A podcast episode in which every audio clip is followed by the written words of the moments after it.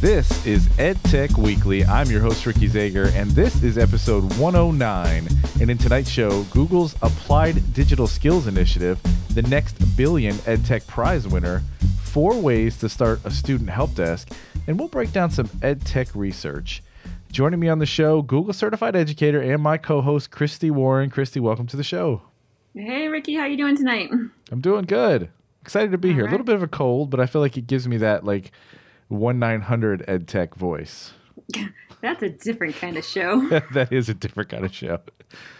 All right, tonight we also have our lowdown segment, and we'll be sharing some EdTech Facebook pages you should be following. Yeah, I think it's a great way to get new information. I think a lot of teachers are on Facebook. A lot of everyone is on Facebook, let's be honest. So, on a daily basis, we're there. So, having some good resources pop up in between some of the other nonsense probably isn't a bad idea. But Sounds to get good. to get to that point, Christy, we got to start as we always do with that EdTech news rundown. And our first story is some evidence-based research about EdTech from edweek.org. They actually give five key lessons, and they are expanding access isn't enough, beware of online only courses, adaptive math tools hold enormous promise, Small reminders can help, and communication shouldn't be social psychology. So there's a lot to unpack with this one, and I think that's why we're going to make it our breakdown section. Yeah, I love when research matches what we see in everyday practice. It's a little validating, so I look forward to breaking it down um, later in the show. For sure. Next story With many schools implementing one to one device initiatives, the need for tech support is greater than ever. This article from EdTech Magazine shares four best practices for getting students involved through student run help desks. The four practices include number one, pinpoint learning outcomes and design the curriculum. Number two, develop learning activities and assessments. Number three, identify, recruit, and promote the team. And lastly, establish a mission, purpose, and goals. What do you think, Ricky? Do you see this in higher ed? And what do you think about this in the K 12 arena? Well, so she's basically all of my job revolves around some level of tech help and it isn't even really supposed to be that. But I, I do love the idea of letting students be involved, and I think that should be happening with many aspects of ed tech, whether it's creating stuff, helping teachers, you know, solve ed tech issues in the classroom, all of those things. But for me, I just can't see our faculty having their own help desk. Uh, that would be an interesting thing in my world. But thankfully, our university does have an official help desk, which features a 24 hour phone number that they can call whenever they need help. 24 hours. When do you get that late night shift?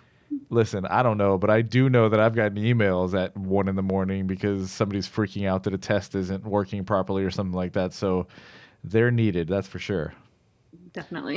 All right. Well, our next story, we're classing it up a little bit here with an article from Forbes that tells us African company Ubongo won the next billion EdTech prize.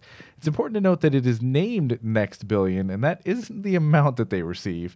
The amount is $25,000, which is nothing to sneeze at. But Ubongo is a tr- Tanzanian edutainment service, and that means that they combine media, entertainment, and interactivity to help teach elementary age students fundamental STEM skills. So it's pretty cool.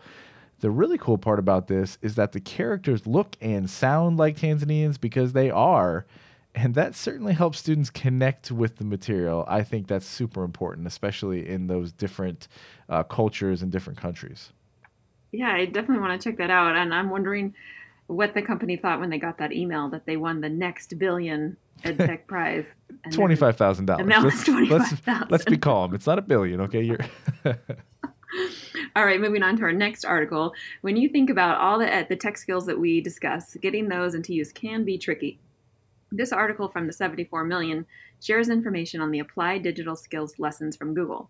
Jamie Sue Goodman spearheads this ambitious program to provide educators with a rich set of video based instructional materials that they can access for free. Basically, every job out there requires some basic computer skills, she says. Now, Ricky, you know I love Google, so of course I'm a fan. And the Applied Digital Skills Scope helps students prepare for life beyond the classroom, showing them how to create a resume in Google Docs, organize college information in Google Sheets, assemble a presentation in Google Slides, and even analyze data predict hit movies. Yeah, I know we talk a lot of ed tech, and I'm pretty sure we recently mentioned why it just makes sense for companies to do exactly this offer free trainings, get people to use your products in school and beyond. And listen, I am just because I'm not Google certified educator doesn't mean that I don't see uh, some of the awesome stuff Google's doing, and I think there's no surprise that they're on top of this. Definitely.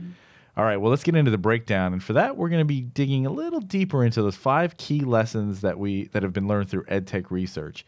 And let's just start with the first, which explains that expanding access isn't enough and could even be detrimental to students, which seems a little counterintuitive. Yeah, it turns out that just giving students access to computers or devices isn't enough. And I think most of us know this. There has to be some level of support and direction, or any initiative would fail. fail. One of the things we try to do is provide that just in time support to teachers by having ed tech coaches on site. Now, we have done this where we have added this onto a teacher's already full day, which has been challenging. Um, but in our remote areas, that is the best way that we have found to do that. I'm sure there are other ways out there. I'd love to hear from them. Um, but really supporting students, I think, also starts with supporting our teachers um, and helping them move along that SAMR progression so that they're asking kids to do things differently. Otherwise, it's just a fancy word processor um, that we're putting in the hands of students. Yeah, and even if it's a fancy word processor, it may not work well. But if you do have any uh, experience with this and you want to help Christy, if this just be a reach out show for Christy to help her and her district out, but I'm sure there's a lot of listeners that could use some extra advice on ways to really make sure there's support for students and teachers with these one to one or just with any technology initiatives for that matter. I mean, I really hope that at this point that it's not a surprising revelation for anyone um, support your teachers and students as much as with as much evidence-based teaching and learning strategies as possible has got to be the best way. Just throwing technology at someone is just never it's never going to work. Yeah. Okay, our next lesson tells us we should be aware of online only courses. Ricky, I know you work in the online courses world, so I'll let you take this one. Yeah, at face value, it seems pretty damning when they say, yeah, online is terrible only. Just stay away from online only. But when you get into the research, it, it reminds me a lot of that previous lesson we just talked about. They reference a lot of online intervention classes that struggling students are put in. And those courses are generally self paced with very little interaction between teachers and students. Of course, this is going to fail. You're taking students with motivation or other learning problems and expecting them to take ownership without any real support it makes me sad because I worked in dropout prevention many years ago and they were trying to funnel our students into a complete online program and we fought back really hard actually and caused some I don't there's some administrators out there that probably don't like my name very much because we were not happy with that. I mean, we knew logically it was a bad idea, but we also had the numbers to prove it. Of about six students that they had convinced to take this route, zero of them ever completed or ended up graduating and they ended up dropping out. So you know, online can be awesome, but throwing underperforming students in an unsupportive online environment will never work. It's the same as the other thing. You can't just expect, oh, this is going to make it easier for them.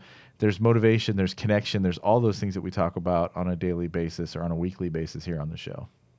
Yeah, how often do we talk about balance? You know, I think online environments can be really helpful for some students in some ways, but without a caring adult relationship, you know, I do think that that is one reason why students struggle. So how can we combine both of them?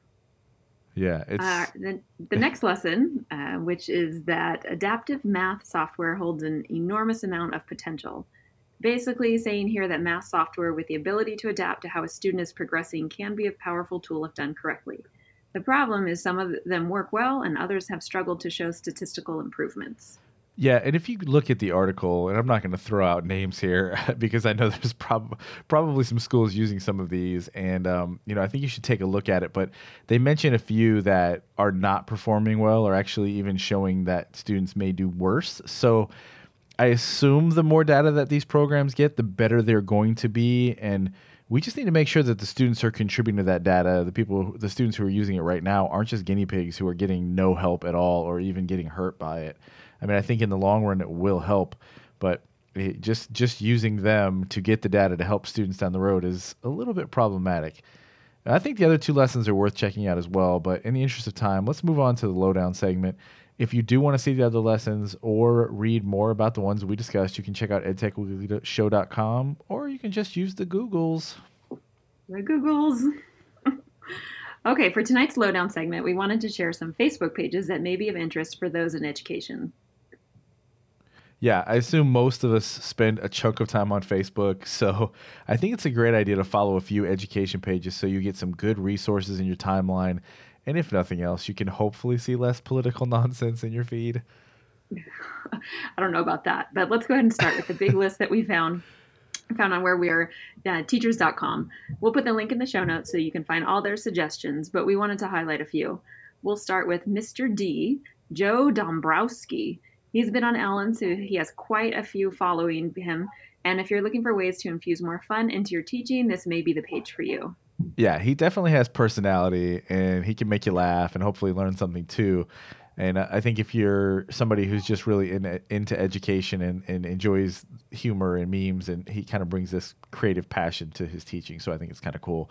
And this next one I think is a must follow for all teachers. It's called Love, comma Teach, and it is a very holistic look at teaching. There's attitude, inspiration, and there's fun in there. And if you only follow one, I would say make it this one. And um, there are others, of course, on weareteachers.com that you can check out, and we'll put those again in the show notes. But this one's a good one. All right. You know, I'm definitely going to look that up. So I think before we end the segment, we should share one more. This one is Getting Nerdy with Mel and Gerty, oh, and maybe worth a follow for the name alone. But they share cool science videos, teaching ideas, and science humor, and their content is geared towards students of all ages. Yeah, well, as a nerd myself, this one really makes me happy. Uh, but let's get into the social meds, shall we? Social medias. EdTech Weekly Show with no W at the end is how you can find us on Instagram, Twitter, and Facebook. And you can follow me at Christy M. Warren. Yeah, and you can follow me at Four Tech Teachers. That's the number Four Tech Teachers. And remember that our show is available wherever you listen to your podcast, and now it's also available on Spotify. And if you listen on iTunes, mm, go ahead and give us a review. Okay, and don't forget, you can always email the show at edtechweekly at gmail.com. Send us your ideas, suggestions, or ways you'd like to be involved. That's right, and we'll see you next time on Ed Tech Weekly.